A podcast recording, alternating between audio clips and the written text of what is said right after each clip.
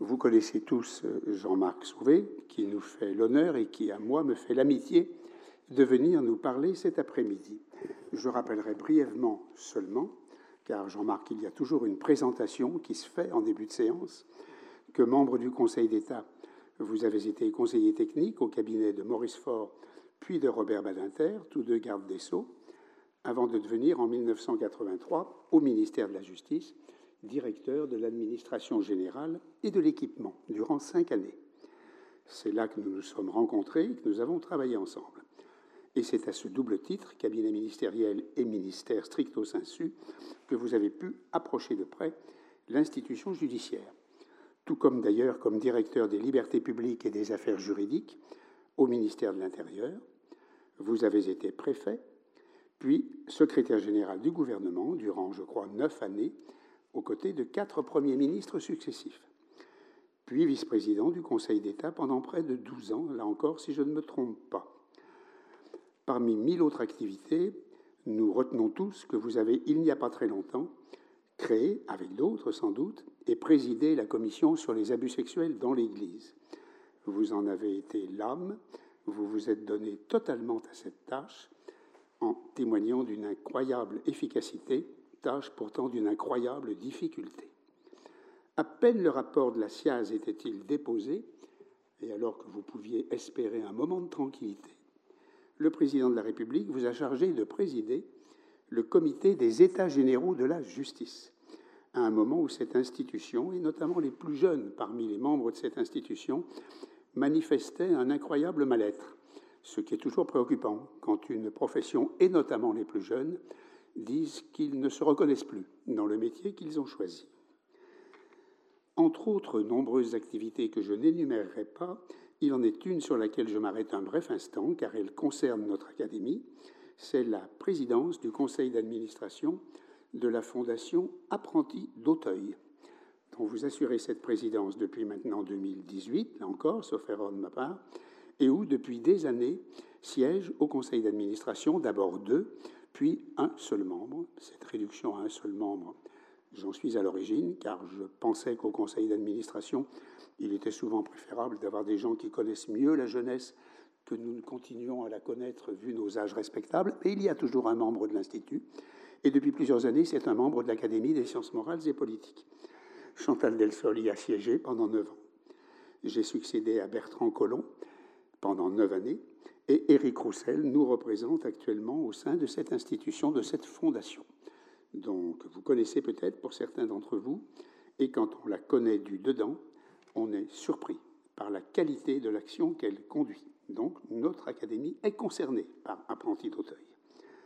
C'est sous la casquette de président des États généraux de la justice que vous allez nous parler aujourd'hui sur le thème Où en est la justice? 18 mois après le dépôt du rapport des États généraux et euh, vous allez ainsi nous permettre de planter le décor de cette année de travail. Et de votre communication pourront découler nombre des interventions qui suivront. En particulier, la semaine prochaine, celle de Madame Nathalie Roret, directrice de l'École nationale de la magistrature, puis, après la réception de Dominique Sénéquier, le 29 janvier, début février, interviendra le premier président de la Cour de cassation, M. Christophe Soulard, qui l'un et l'autre communiqueront sur des sujets que vous allez simplement évoquer aujourd'hui et que seront amenés à développer. Jean-Marc, vous avez la parole, vous vous installez soit au pupitre, soit vous restez assis, mais nous vous écoutons et avec intérêt. Monsieur le Président, Monsieur le Vice-président, Monsieur le Secrétaire perpétuel, Mesdames et Messieurs les membres de l'Académie des sciences morales et politiques, il y a quelques paradoxes à s'exprimer sur la justice devant votre Assemblée quand on a présidé les États généraux sur ce thème que moins de six mois après avoir servi dans ce ministère il y a 40 ans. Il est des titres plus convaincants pour porter en 2024 une parole légitime sur l'institution judiciaire. Du moins ai-je l'avantage de n'être ni trop ignorant, ni trop connaisseur de cette institution, il y avoir conservé un intérêt et des liens qui se sont approfondis au fil du temps. Venons-en au fait. L'institution judiciaire se porte mal en France. Les professionnels qui concourent à son fonctionnement font régulièrement part de leur profond malaise comme on a vu avec la tribune signée par 3000 magistrats à l'automne de 2021, au commencement des États généraux. Par ailleurs, les justiciables n'accordent à cette institution qu'un crédit limité, comme les consultations périodiques le montrent. La toile de fond de cette crise est une société en plein bouleversement qui porte en elle de nouvelles peurs et de nouveaux risques, le terrorisme, le changement climatique, un progrès technique échevelé et déstabilisant, les conséquences d'une globalisation mal régulée, une perte de sens généralisée. Dans ce contexte émergent chez nous, comme hors de nos frontières, des tentations de remise en cause d'un état de droit patiemment élaboré au cours d'une histoire tourmentée. Face à cette situation, le besoin et l'attente de justice demeurent paradoxalement forts. C'est à eux que le comité des États généraux s'est efforcé de répondre. Pour rendre compte de la démarche suivie et de ses résultats, j'ordonnerai mon propos autour de deux axes. D'une part, ce qui est ressorti des États généraux en termes d'état des lieux, de diagnostic et de perspectives de redressement de l'institution judiciaire. D'autre part, le plan proposé par le gouvernement et avalisé par le Parlement par les lois ordinaires et organiques du 20 novembre 2023 en m'interrogeant sur sa capacité à répondre aux besoins de la justice et aussi sur les conditions de réussite de ce plan. D'abord, ce qui est ressorti des États généraux. Avant d'entrer dans cette analyse, il convient de souligner la nouveauté et l'originalité de la démarche suivie. Tous les trois ou quatre ans, depuis 25 ans, des exercices de réflexion globale sur la justice ont été entrepris à l'initiative du ministère de la Justice. La démarche engagée en 2021 s'est distinguée des précédentes par la volonté de donner la parole non seulement aux professionnels du droit et de la justice, mais aussi aux usagers de ce service public.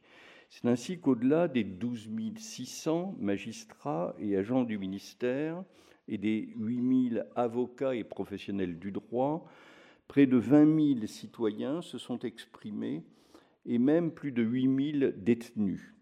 157 000 contributions individuelles et 500 contributions collectives ont été reçues.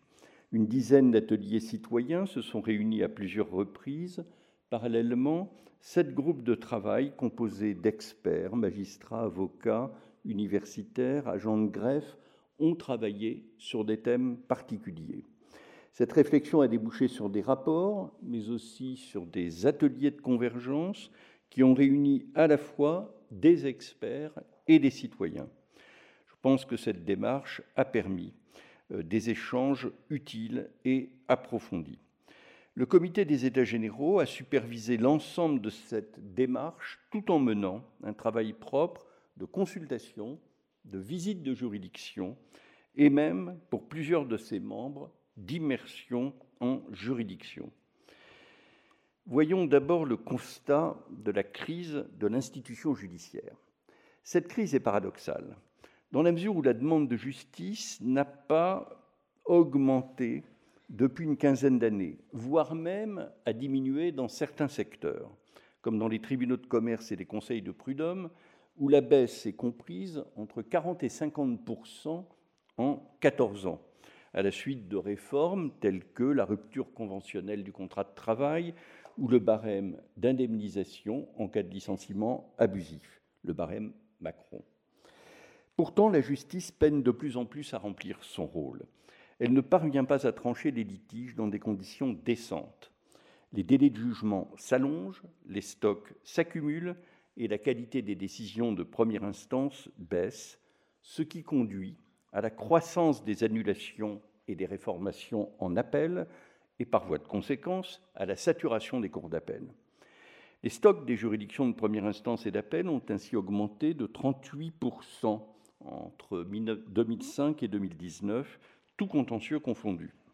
Fin 2019, plus de 1 400 000 affaires attendaient d'être jugées, contre un peu plus d'un million 14 ans plus tôt. En matière civile, les délais de jugement en première instance sont passés de 6 mois et demi à 14 mois. Ceux des cours d'appel ont aussi augmenté. En matière pénale, hormis pour la comparution immédiate, tous les indicateurs sont au rouge en première instance et plus encore en appel, où les chambres des appels correctionnels et les chambres de l'instruction sont débordées. Cette situation s'est fortement dégradée en 2020 avec la crise sanitaire, les juridictions ayant été à l'arrêt pendant de nombreux mois, faute de disposer des outils numériques permettant aux magistrats et aux agents de grève de travailler à distance. Cette situation a engendré, au retour dans les juridictions des personnels de justice, euh, des sentiments de découragement et même de souffrance qui ont provoqué la crise qui a éclaté en 2021. Les avocats et les justiciables, de leur côté, expriment irritation et incompréhension face à cette situation. La crise du service public de la justice se traduit aussi par des délais excessifs d'exécution des décisions rendues. À titre d'exemple, près de 100 000 condamnations à des peines d'emprisonnement fermes il est vrai, sans mandat de dépôt à l'audience, sont en attente d'exécution. Un tiers des décisions des juges des enfants relatives à des mineurs en danger s'exécutent en plus de quatre mois, tandis que, plus d'un an après leur prononcé, près de 10% ne sont toujours pas effectives. La justice ne parvient pas non plus à protéger les plus faibles, dont le nombre croît assez fortement dans des conditions de délai et de qualité suffisantes, comme le montre l'évolution des affaires civiles des juges des enfants. Elle n'est pas davantage en état de faire face aux besoins présents et anticipés relatifs aux majeurs protégés. Pour ajouter à ce tableau des ombres supplémentaires, les parquets sont dans un état d'extrême tension en dépit des renforts importants dont ils ont bénéficié, et les établissements pénitentiaires comme les services de probation sont en grande difficulté à cause du nombre des personnes condamnées et du déficit des moyens de, de ces services. Par suite, la réinsertion des condamnés, détenus ou non, est problématique, tout comme le suivi des condamnés en libération conditionnelle ou exécutant leur peine en milieu ouvert. Cette crise profonde a curieusement été ignorée par les nombreux travaux prospectifs qui ont été menés à échéance régulière depuis une vingtaine d'années. Elle a été masquée jusqu'à une période récente par l'exceptionnel engagement, voire l'héroïsme, de nombreux professionnels qui ont réussi à faire tourner la machine sans les moyens requis et sans que les conditions structurelles d'un meilleur fonctionnement de l'institution ne soient assurées.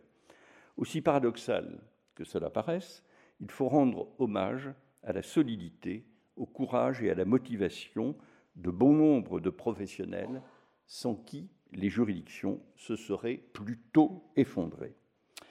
Venons-en au diagnostic. Il tient en peu de mots. C'est le manque de moyens, l'incapacité de penser le fonctionnement de l'institution de manière systémique, c'est le déficit de management et la contestation diffuse, mais assez généralisée de l'autorité des magistrats. Le manque de moyens s'inscrit dans le contexte général de paupérisation des services publics régaliens depuis plusieurs décennies. À tort, le choix a été fait par la société française de délaisser ces services au profit du financement de l'État-providence. Mais la question de l'insuffisance des moyens est encore plus sensible dans une institution dont les besoins ont fortement augmenté dans la période la plus récente, au moment même où l'État engageait la maîtrise de ses dépenses. Il s'est alors produit entre les besoins et les ressources, un effet de ciseau dont la justice a fortement pâti. Les besoins du ministère n'ont en effet commencé à émerger que dans les années 70. La courbe de la population pénitentiaire, qui a connu un creux historique avec l'amnistie de 1974, a alors commencé à grimper et n'a plus cessé de croître depuis lors.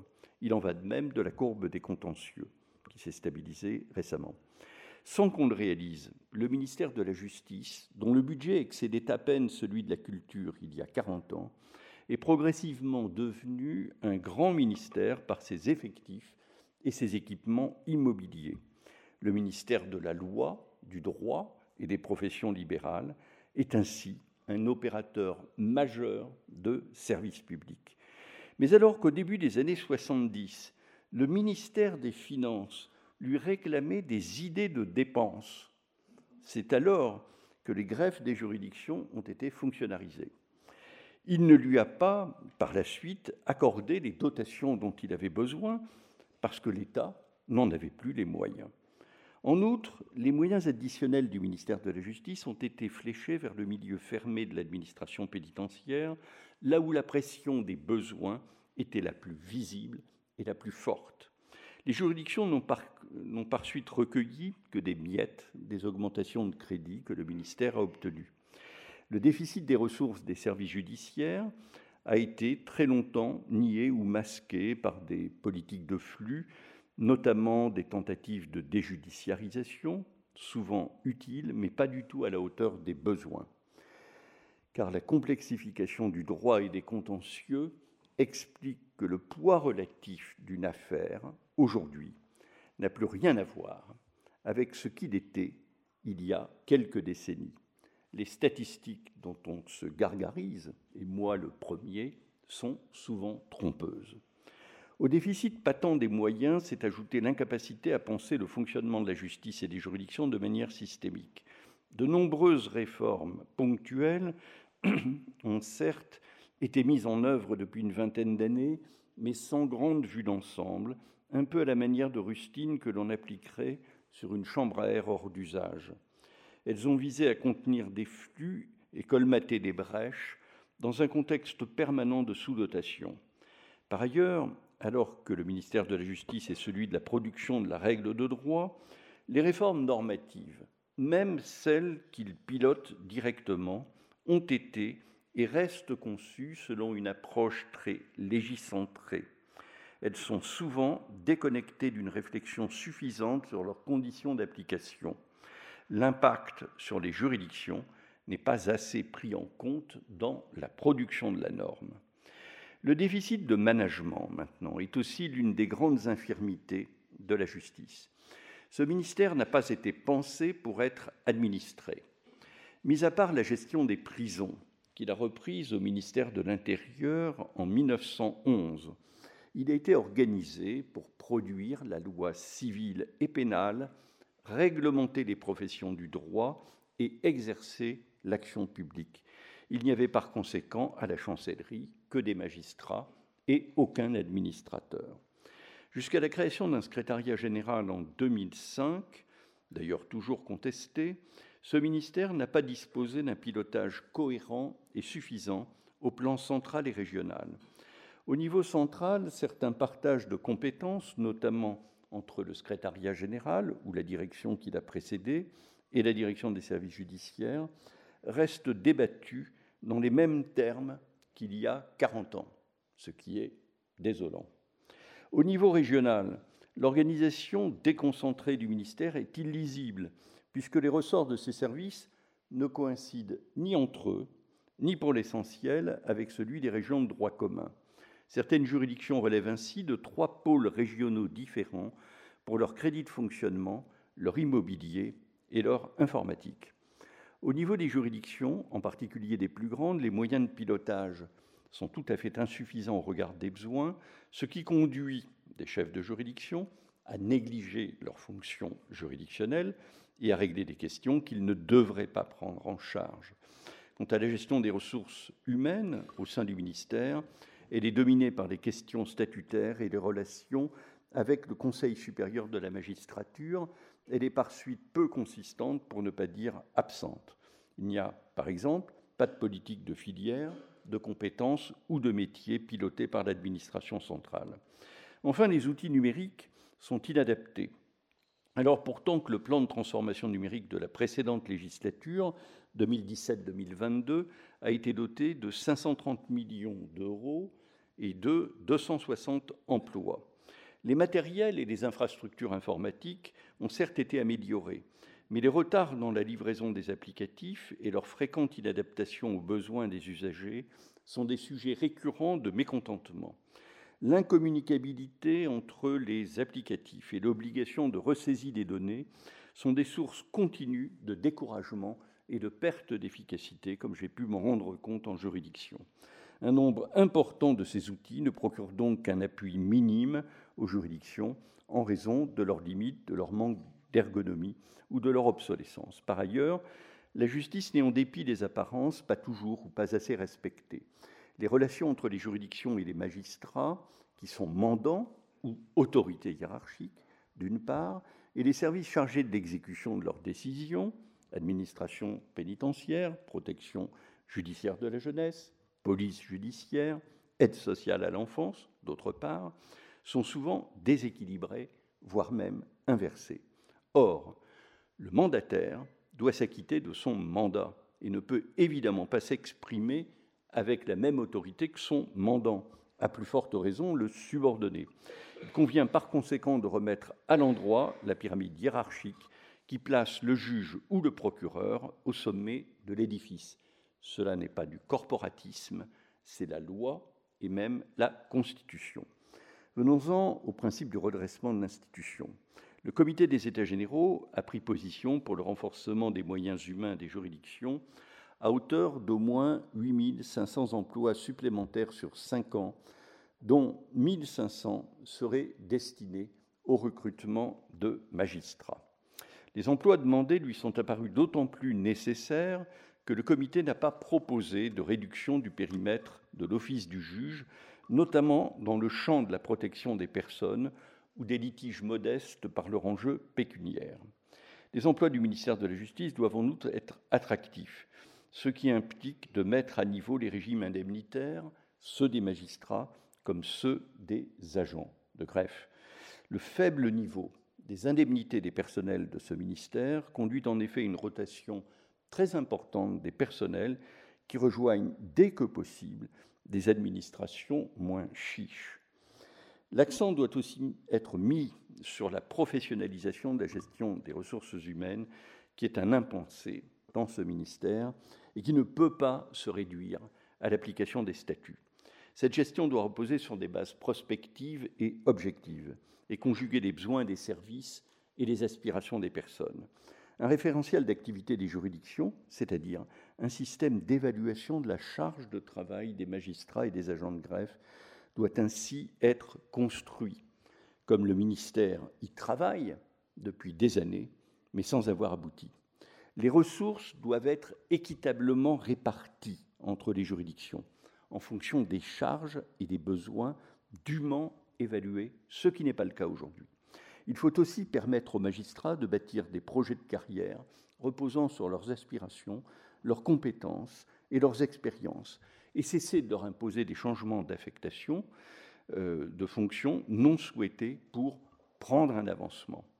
Une institution moderne qui veut attirer à elle et garder des talents ne peut pas se permettre de procéder autrement. Cette approche personnalisée doit conduire à identifier les projets des compétences, à constituer des viviers et à mettre en place de véritables stratégies de formation et d'affectation. Tous les magistrats doivent par ailleurs être évalués, y compris les chefs des cours d'appel et les magistrats de la Cour de cassation.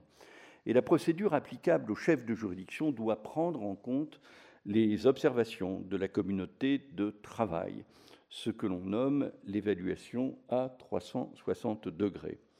Pour ces magistrats, le comité des États généraux a proposé le détail de la procédure d'évaluation, car cette réforme qui fait consensus depuis des années a chopé sur ses modalités de mise en œuvre. Comment devait se faire l'évaluation? Qui pouvait en être le destinataire? Voilà des questions non résolues sur lesquelles nous nous sommes penchés. La stratégie numérique du ministère doit par ailleurs être entièrement refondée. Cela implique d'élaborer un nouveau schéma directeur, de mettre en place une véritable maîtrise d'ouvrage permettant de diriger effectivement la maîtrise d'œuvre et les prestataires privés, euh, d'associer les usagers à la conception et la validation des applicatifs, de renforcer la place du numérique au sein du secrétariat général et des directions métiers du ministère, et de prendre en compte les enjeux numériques dès le stade de la conception des réformes. Si le comité en avait eu le temps, il aurait aimé mettre à plat, à partir d'exemples, de réussite et d'échecs, les conditions de succès des grands projets numériques dans les services publics. Parmi les autres pistes de travail, le comité, tout en écartant la suppression ou la fusion autoritaire des juridictions, a proposé de réorganiser le pilotage déconcentré du ministère et notamment de remédier à la discordance des ressorts administratifs et judiciaires. L'objectif, c'est bien de renforcer l'efficacité et la cohérence de la gestion du ministère, ainsi que la pertinence de la participation de la justice aux politiques publiques territoriales. Au-delà de ces mesures de gestion, le comité a proposé de restaurer et de renforcer les juridictions de première instance, qui ne remplissent pas l'office que les justiciables attendent d'elles. La première instance est trop souvent regardée par les partis comme un simple galop d'essai, une sorte de tour de chauffe, avant que les affaires ne se règlent véritablement en appel. Il faut donc rétablir la collégialité en première instance et y affecter aux côtés de magistrats débutants, des juges expérimentés, ce qui implique de rompre le lien statutaire entre le grade et l'emploi.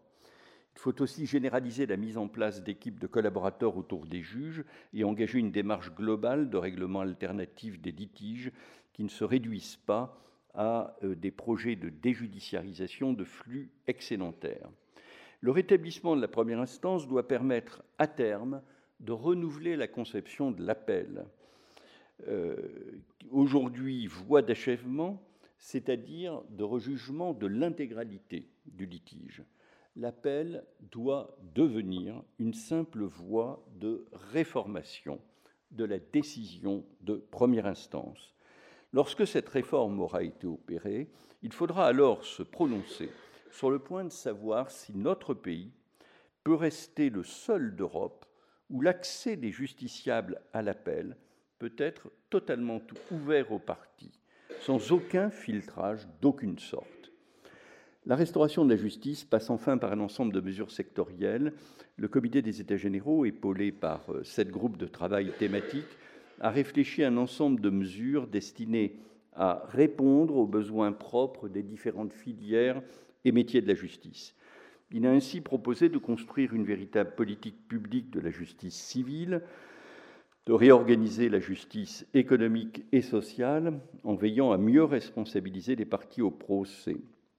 Il a aussi suggéré de renforcer la pertinence de l'intervention judiciaire sur la protection des personnes, de réécrire le code de procédure pénale en fixant les principes directeurs de ce chantier et sur la base d'une réflexion sur le sens de la peine, il a suggéré de mieux éclairer le prononcé des sanctions pénales et de favoriser la réinsertion des personnes condamnées. Le comité s'est prononcé contre les courtes peines d'emprisonnement, sans toutefois proposer leur interdiction, et il a plaidé pour un vigoureux développement des peines s'exécutant sans incarcération. Il a également proposé d'instituer non pas un numerus clausus carcéral, mais une procédure de régulation de cette population lorsqu'un seuil de criticité fixé par établissement est atteint. Toutes ces propositions impliquent de renforcer substantiellement, bien sûr, les services d'insertion et de probation de l'administration pénitentiaire. Le comité n'a pas non plus négligé les questions afférentes aux garanties fondamentales des magistrats. Il s'est notamment penché sur ce qui pouvait, en favorisant l'entre-soi et le corporatisme, affaiblir le corps judiciaire et la place de la justice dans le concert des pouvoirs publics. Pour faire bref, il estime que la place des non-magistrats pourrait être renforcée dans les organes de gestion statutaires, Conseil supérieur de la magistrature et commission d'avancement, et qu'il faut éviter toute forme de monopole syndical et de cogestion du corps judiciaire. Le comité a aussi repris à son compte les propositions du Conseil de la magistrature sur la responsabilité des magistrats, mais il a nettement écarté la thèse selon laquelle l'administration de la justice devrait être placée sous l'autorité de ce Conseil, le CSM.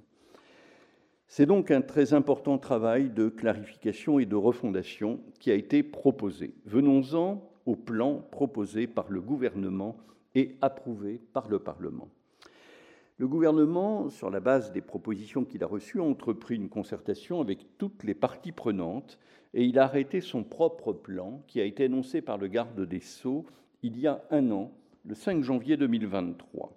Deux projets de loi, un projet de loi organique sur le statut des magistrats et un projet de loi d'orientation et de programmation ont été déposés sur le bureau du Sénat au début du mois de mai, puis adoptés par le Parlement au terme d'un vote conforme des deux assemblées, sans engagement de la responsabilité du gouvernement. Les deux lois ont, après leur examen par le Conseil constitutionnel, été promulguées le 20 novembre dernier. Une circulaire d'application a été diffusée le 6 décembre à tous les chefs de cour d'appel et aux directeurs régionaux du ministère. Tout est donc prêt pour mettre en œuvre la nouvelle programmation et les nouvelles orientations du ministère. Quelles sont-elles? Répondent-elles aux besoins tels qu'ils ont été identifiés? Et à quelles conditions peuvent-elles réussir. Alors, quelles sont les orientations et les moyens retenus par les lois du 20 novembre 2023 La loi de programmation prévoit une hausse significative des moyens du ministère de la Justice. De 9,6 milliards d'euros en 2023 à 10,75 milliards d'euros en 2027, soit une hausse de 12,2%. Mise en perspective, cette hausse est plus importante. Si l'on parle de la base 2022 et non pas 2023, la hausse atteint 21,3% sur 5 ans. Et le ministre de la Justice n'a pas manqué de souligner la hausse obtenue depuis son arrivée à la chancellerie, qui, elle, est de plus 26%, ainsi que la hausse qui devrait résulter des deux lois de programmation 17-22, 22-27, qui est de près de 60%.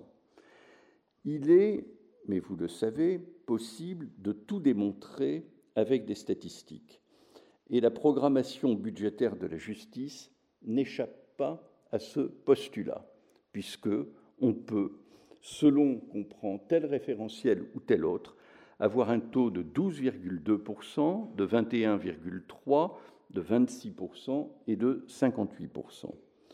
On doit cependant retenir qu'en raisonnant sur 4 ans, 5 ans, 7 ans ou 10 ans, l'effort budgétaire consenti pour la justice est réel, même en tenant compte de l'inflation, qu'il a peu de précédents, qu'il s'inscrit dans la durée et que, contrairement aux usages, l'essentiel de cet effort est réalisé en début et non en fin de période.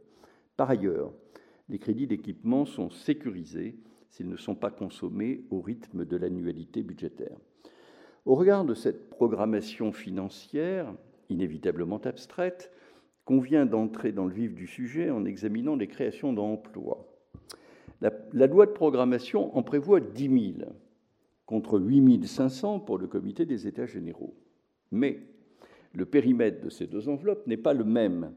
Là où les États généraux visaient le seul programme justice judiciaire, la loi de programmation embrasse la totalité des programmes de la justice, y compris l'administration pénitentiaire, la protection judiciaire de la jeunesse, etc. En fait, les renforts des services judiciaires devraient se limiter à 3600 postes, 1500 magistrats, comme proposé par les États généraux, 1500 agents de greffe, plus 600 postes pérennisés pour la justice de proximité, auxquels s'ajoutera un nombre substantielle, dit la loi, sans plus de précision, d'assistants de magistrats, ce qui est loin d'être négligeable au regard de l'absence d'efforts euh, des décennies passées, mais reste inférieur d'au moins 50% à nos propositions. Il est clair que euh, ces propositions ont été très généreuses. Elles sont parties d'évaluations d'organisations professionnelles qui n'ont sans doute pas été assez expertisées. En même temps, on ne peut manquer de voir dans la loi de programmation une nouvelle manifestation de ce que j'ai évoqué, à savoir la préemption des ressources du ministère de la Justice par le service en charge des urgences regardées comme les plus fortes, la pénitentiaire et, en son sein, les prisons, qui doivent prendre en charge dans des conditions décentes un nombre croissant de condamnés. Cette pression au détriment des services judiciaires va sans doute croître dans la mesure où la loi de programmation, qui prévoyait initialement d'achever et de mettre en service 15 000 nouvelles places de prison, a finalement retenu le nombre de 18 000 pour assurer l'effectivité de la réponse pénale et résorber la surpopulation pénitentiaire. Ce changement, qui n'est pas anodin, euh, a résulté du débat parlementaire et des compromis politiques auxquels ce débat parlementaire a donné lieu.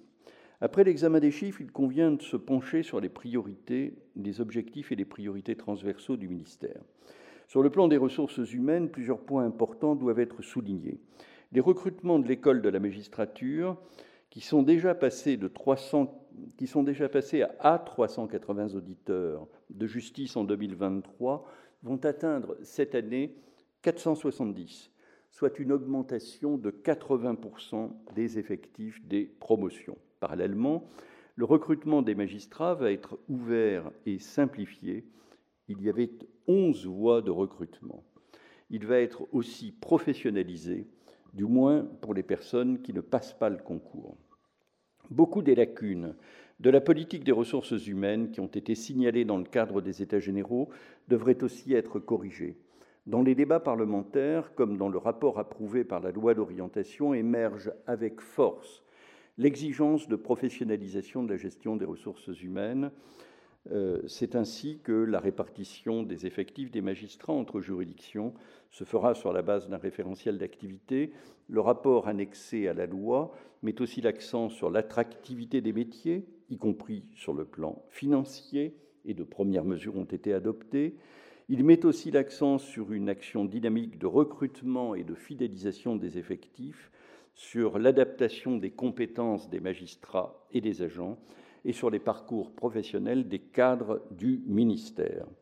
Le rapport approuvé par la loi souligne encore l'importance de la politique d'action sociale et des enjeux de qualité de vie au travail, sur le sujet sur lequel un accord a été conclu en 2023.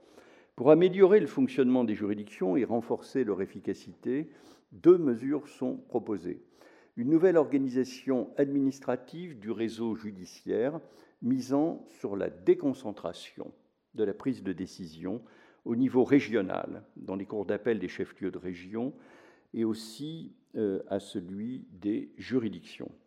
La deuxième mesure, c'est la mise en place d'équipes d'aide à la décision auprès des magistrats, composées d'attachés de justice, pouvant être ensuite intégrés dans la magistrature.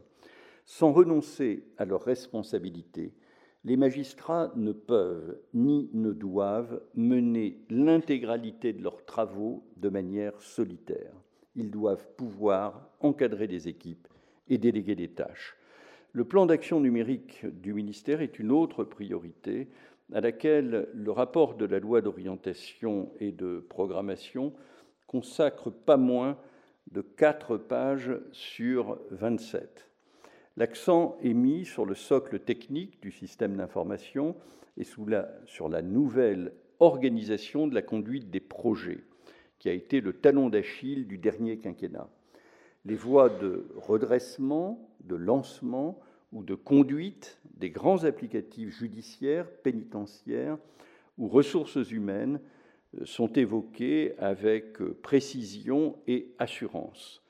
À ces projets considérables s'ajoute un autre chantier transversal euh, le, de dématérialisation, le projet Zéro Papier 2027, qui comportera un accès numérique garanti à tous les usagers du ministère. Le rapport de la loi d'orientation n'oublie pas des réalités plus triviales, comme le plan de soutien immédiat aux juridictions. Ce plan comporte des mesures simples, comme la mise à niveau des réseaux et du parc informatique des juridictions. De même, il prévoit des audits numériques pour les juridictions en crise. Au vu des retours d'expérience des États généraux, toutes ces mesures simples et pratiques sont très bienvenues. On ne peut en revanche manquer d'être interrogatif au vu de l'expérience passée sur la mise en œuvre effective des axes stratégiques et des grands projets mentionnés par le rapport annexé à la loi. Ce qui peut rassurer est la perspective d'atterrissage satisfaisant de la nouvelle application pénale dénommée Cassiope. En revanche, dans le champ civil, euh, les travaux à accomplir pour atteindre les objectifs assignés restent considérables. La loi organique sur le statut des magistrats, promulguée le 20 novembre dernier, concourt de son côté à la mise en œuvre, au moins symbolique, des grandes orientations du ministère. Indépendamment des questions de recrutement que j'ai évoquées, elle tient compte de beaucoup de recommandations des États généraux, notamment sur la mise en cause de la responsabilité des magistrats, qui est simplifiée et facilitée, sur la séparation du grade et de l'emploi pour desserrer les contraintes statutaires et permettre les affectations les plus pertinentes, sur l'élection des représentants des magistrats dans les organes statutaires pour éviter le monopole syndical, enfin pour permettre une évaluation approfondie des chefs de juridiction, alors qu'il n'y avait euh, jusqu'à présent aucune évaluation d'aucune sorte des chefs de cour d'appel. Il y a également des mesures relatives au dialogue social. Après les mesures euh, transversales, qu'on vient d'examiner quelques mesures euh, sectorielles, quelques priorités sectorielles retenues par le gouvernement. Le Code de procédure pénale va être réécrit, ce qui était devenu indispensable. Constamment ravaudé, il est devenu illisible, même pour les praticiens. Mais si de premières simplifications utiles ont déjà été votées dans la loi du 20 novembre dernier, l'extension du statut de témoin assisté, la simplification de la comparution immédiate, l'extension du champ de la comparution avec effet différé, etc. Il est difficile d'attendre de cet exercice de simplification des bénéfices spectaculaires en termes d'allègement des procédures et d'efficacité de la justice pénale, car la garantie des droits fondamentaux ne permet pas de faire n'importe quoi. Les gains les plus tangibles résulteront donc moins de la modification de la loi au sens strict que d'un recours accru aux technologies numériques. En ce qui concerne la justice civile, des pistes de travail prometteuses ont été retenues. D'une part, le développement des procédures de règlement amiables avec des audiences dédiées, ces dispositifs fonctionnant bien dans beaucoup de pays, et des expérimentations intéressantes se déroulant en France. D'autre part, la césure du procès, le juge se limitant à trancher les points nodaux du litige, le plus souvent une ou des questions de droit, et renvoyant aux parties le soin d'en tirer les conséquences, par exemple pour fixer le montant des indemnités. L'indemnisation des avocats au titre de l'aide juridictionnelle devrait davantage tenir compte de leur implication dans ces procédures de règlement amiable. En revanche, comme le comité des États généraux l'avait proposé, le gouvernement et le Parlement n'ont pas revu de manière drastique l'office du juge en ce qui concerne les personnes vulnérables, qu'il s'agisse des mineurs ou des majeurs protégés. En effet, l'intervention du juge apparaît comme une garantie importante pour ces publics fragiles. Par ailleurs, en ce qui concerne la justice du travail, les pouvoirs des présidents et des greffiers en chef des tribunaux judiciaires des rattachements des conseils de prud'homme devraient être accrus en ce qui concerne la gestion de ces juridictions. Enfin, dans les tribunaux de commerce devrait être expérimentée la participation des partis euh, au financement de la justice économique. Toutes ces mesures devraient, selon le gouvernement, de permettre de diviser, de permettre à l'horizon 2027 de diviser par deux les délais de jugement en matière civile et de ramener à six mois le délai maximal d'audiencement des affaires correctionnelles, celles qui donnent lieu à convocation par officier de police judiciaire, et à un délai de 12 mois le délai d'audiencement maximal pour les affaires pénales les plus complexes. Ces mesures répondent-elles aux besoins de la justice et à quelles conditions peuvent-elles réussir? Il est à coup sûr imprudent de poser ce type de questions, notamment au vu des trois lois de programmation, d'orientation et de programmation pour la justice, précédemment adoptées par le Parlement euh, en 93, 2002 et 2019. Chacune d'entre elles a certes réglé des problèmes et permis de faire face à des urgences et des priorités du moment. Mais aucune n'a apporté de réponse durable et globale aux problèmes lancinants auxquels la justice est confrontée. La seule certitude est que la justice est aujourd'hui regardée comme une politique publique majeure qui ne peut pas et ne doit pas être négligée. C'est un changement radical par rapport aux années 70 et 80 où les enjeux de la justice étaient regardés avec distance et même indifférence. La justice était alors vue comme un monde obscur et complexe, son importance sociale échappait à nos concitoyens et même à beaucoup d'acteurs majeurs de la vie publique. Enfin, le rapport entre justice et état de droit était à peine appréhendé. Au moins avons-nous progressé sur ces plans. La conscience de l'importance de la fonction judiciaire ne doit pas dispenser donc de promouvoir activement une éducation au droit et euh, à la justice, comme le Comité des États généraux l'a recommandé avec force et comme le gouvernement et le Parlement l'ont ensuite retenu. Pour répondre par l'affirmative à la première question posée, ces mesures répondent-elles aux besoins de la justice? Il est un premier argument d'autorité que j'ai scrupule à invoquer. Les différents groupes de travail très pluridisciplinaires qui ont planché lors des États généraux et le comité des États généraux auraient-ils manqué de discernement au point de ne pas poser les bons diagnostics, ni de faire des propositions pertinentes permettant de mettre la justice dans un meilleur ordre de marche? J'ai peine à le penser, sans du tout, au passage, m'attribuer la paternité de toutes les analyses, idées et propositions qui ont résulté d'un débat collectif intense. On pourrait aussi soutenir ce qui s'est dit lors du débat parlementaire, que les États généraux ont certes fait de bonnes propositions, mais que celles-ci ont été mal prises en compte par le gouvernement et que, par conséquent, les besoins de la justice ne peuvent y trouver leur compte. Cette affirmation serait sans doute flatteuse pour le comité chargé de faire la synthèse des États généraux, mais elle n'est pas vraie. Certes, il y a des écarts entre les propositions du comité que j'ai présidé et les choix du gouvernement et du Parlement.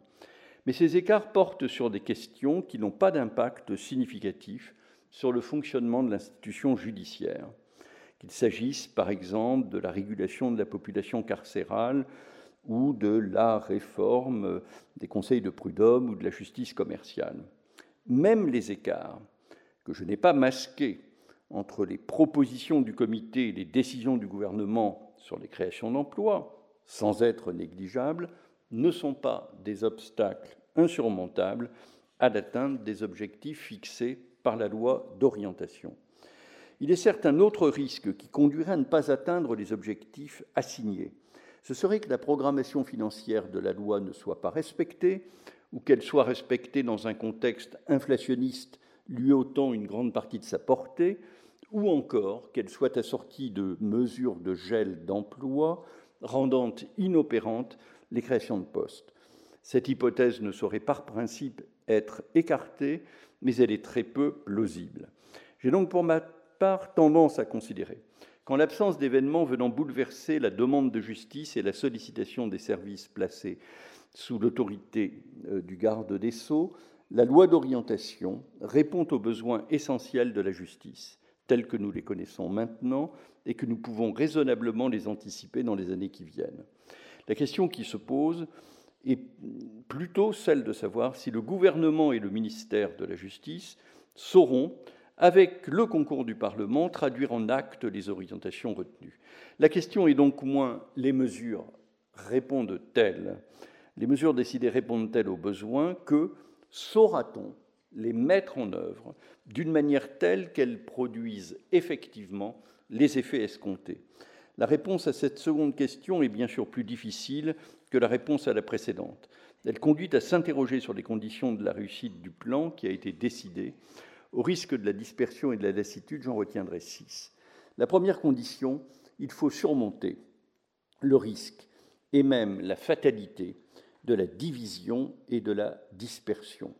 Il faut ainsi sortir de l'ignorance ou de la compétition stérile, unique dans l'administration française, entre les silos du ministère, qui correspondent à ses métiers historiques, les services judiciaires, l'administration pénitentiaire et la protection judiciaire de la jeunesse, tous ces métiers entretenant par ailleurs des relations complexes avec la direction chargée de la logistique et des moyens, aujourd'hui le secrétariat général du ministère.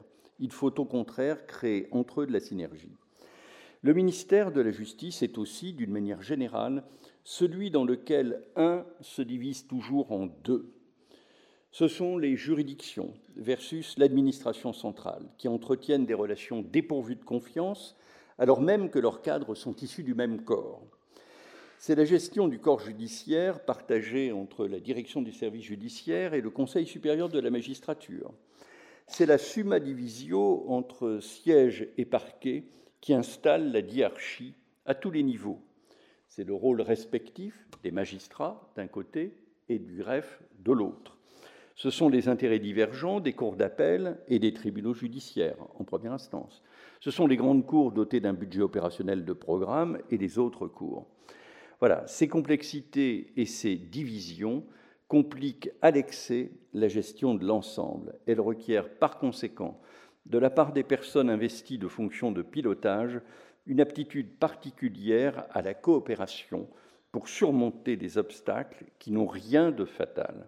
Deuxième condition, pour atteindre les objectifs fixés, il faut assumer euh, la place de la gestion qui n'est pas incompatible avec les autres missions et finalités plus nobles du ministère. À titre d'illustration, cette exigence se manifeste dans la vie des juridictions. Celles-ci doivent être managées. Et j'assume totalement ce gros mot. Il existe des marges de progrès à cet égard.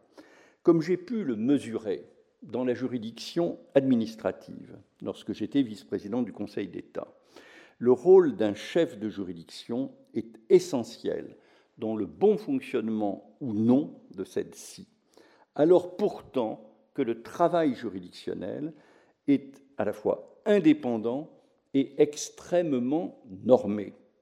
Pour cela, il faut que les chefs de juridiction, à la fois, soient capables d'assumer ces fonctions et assistés par des personnes qui puissent les épauler effectivement. C'est loin d'être toujours le cas aujourd'hui. Au plan régional, il serait aussi essentiel de mettre en place de véritables plateformes interdirections pour prendre en charge, avec un niveau d'expertise élevé, des dossiers tels que le numérique, l'immobilier, les achats ou les questions transversales de ressources humaines. D'une manière générale, il faut, dans un ministère dont les effectifs sont jeunes et croissent fortement, se donner les moyens de recruter, de former, de motiver de fidéliser et de récompenser les personnes. Si l'on y parvient, un grand pas aura été franchi. Troisième condition, il faut savoir articuler les objectifs généraux et sectoriels en mesurant qu'ils ne s'opposent pas mais doivent se conjuguer. Il est clair que le rapport annexé à la loi d'orientation donne le tournis, tant les objectifs retenus, euh, qui sont nombreux et légitimes, peuvent paraître s'affaiblir mutuellement. Il convient donc de mettre en place des méthodes et des outils permettant de les atteindre conjointement, au besoin en les hiérarchisant. Quatrième condition, il faut assumer la dimension systémique de beaucoup d'options retenues. Cela vaut notamment pour le projet numérique qui ne pourra réussir qu'en motivant, qu'en mobilisant et en conjuguant les énergies et l'engagement de partenaires nombreux au plan central et dans les juridictions, et pas seulement l'engagement et les énergies des développeurs et des techniciens. Comme la gestion des ressources humaines, l'informatique est un point clé de la réussite du plan de redressement de la justice. Un autre exemple, si l'on veut que les peines correctionnelles prononcées soient rapidement et effectivement appliquées, et tel était l'objectif de la réforme du bloc peine votée en 2019, il faut que les conditions de leur application soient éclairées en amont par les services pénitentiaires d'insertion et de probation, et au moment où la peine va se prononcer, c'est-à-dire dans les tribunaux correctionnels. Or, ce gain de pertinence, de temps et d'efficacité ne peut être obtenu que si les services pénitentiaires et judiciaires se rapprochent et travaillent en juridiction ensemble, la main dans la main. Cinquième condition, il faut restaurer l'autorité de la justice et des parquets partout où elle est plus ou moins subtilement méconnue ou battue en brèche. Sixième condition, il faut enfin maîtriser l'inflation normative, ce qui concerne bien d'autres partenaires que le seul ministère de la Justice. Je note à cet égard, avec une certaine malice, que les deux lois du 20 novembre 2023 ont ajouté 450 000 signes à notre ordonnancement normatif et 325 000 si l'on ne retient pas euh, le rapport annexé à la loi d'orientation, parce que ce rapport, euh, bah, c'est un rapport programmatique et non pas normatif. En conclusion, il ne faut pas se dissimuler l'ampleur du chantier qui reste à réaliser. Les États généraux de la justice ont entr'ouvert une fenêtre d'espoir pour l'institution judiciaire, mais leur terme est loin d'être atteint, et ce qui reste à construire est sans doute plus important que ce qui a déjà été accompli. Comme le débat parlementaire et le rapport annexé à la loi d'orientation l'ont souligné, des tableaux de bord et des échéanciers doivent être mis au point, des objectifs et des méthodes de travail doivent être affinés et des points d'évaluation internes et avec le Parlement régulièrement fait. Les acquis, comme les ajustements d'objectifs, de méthodes ou de calendrier, doivent au fur et à mesure être enregistrés. Dans tous les cas, des comptes doivent être rendus. Quoi de plus normal dans une démocratie? La crise du service public de la justice dans notre pays et les moyens de la surmonter, qui ont été l'objet du présent exposé, ne doivent pas faire oublier une autre crise, planétaire celle-là, celle de l'autorité judiciaire, qui se traduit par la contestation croissante de l'office des juges, de leurs décisions et notamment de la pénalisation des acteurs publics, souvent dénoncés comme excessive ou injustifiée. Cette crise universelle de l'autorité judiciaire, à laquelle, je crois, seule échappe l'Allemagne, procède pour l'essentiel de deux causes dont on a tardé à prendre la mesure le juge ne se borne plus à appliquer ou même à interpréter la loi. Conformément aux constitutions nationales, il la juge ou en écarte l'application. Et de plus en plus souvent, il co-construit le droit, ce qui le fait inévitablement entrer en tension, voire en conflit avec les autres pouvoirs publics et aussi certains courants politiques. En outre, le juge n'entend plus de nos jours être le gardien d'un ordre politique ou social déterminé. Notamment, la loi s'applique désormais de manière égale à tous, et les jugements de cour sont devenus les mêmes pour tous, puissants ou misérables, à l'opposé de ce qu'écrivait La Fontaine dans Les animaux malades de la peste. Ces évolutions, conformes à notre conception de l'état de droit, doivent être assumées, même si le juge n'a pas, comme le souligne à bon droit notre Conseil constitutionnel, un pouvoir d'appréciation égal à celui du Parlement. Encore faut-il veiller à ce que, pour certains justiciables, un excès de sévérité ne vienne pas par une sorte d'orthodoxie de compensation prendre le relais de l'immunité d'hier. Je vous remercie de votre attention.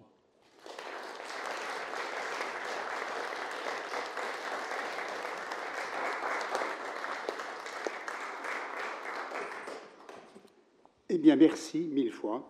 C'est un splendide constat, mais c'est un constat préoccupant. Euh, je souhaitais que le décor soit planté. Je crois qu'il a été bien planté, même très très bien planté.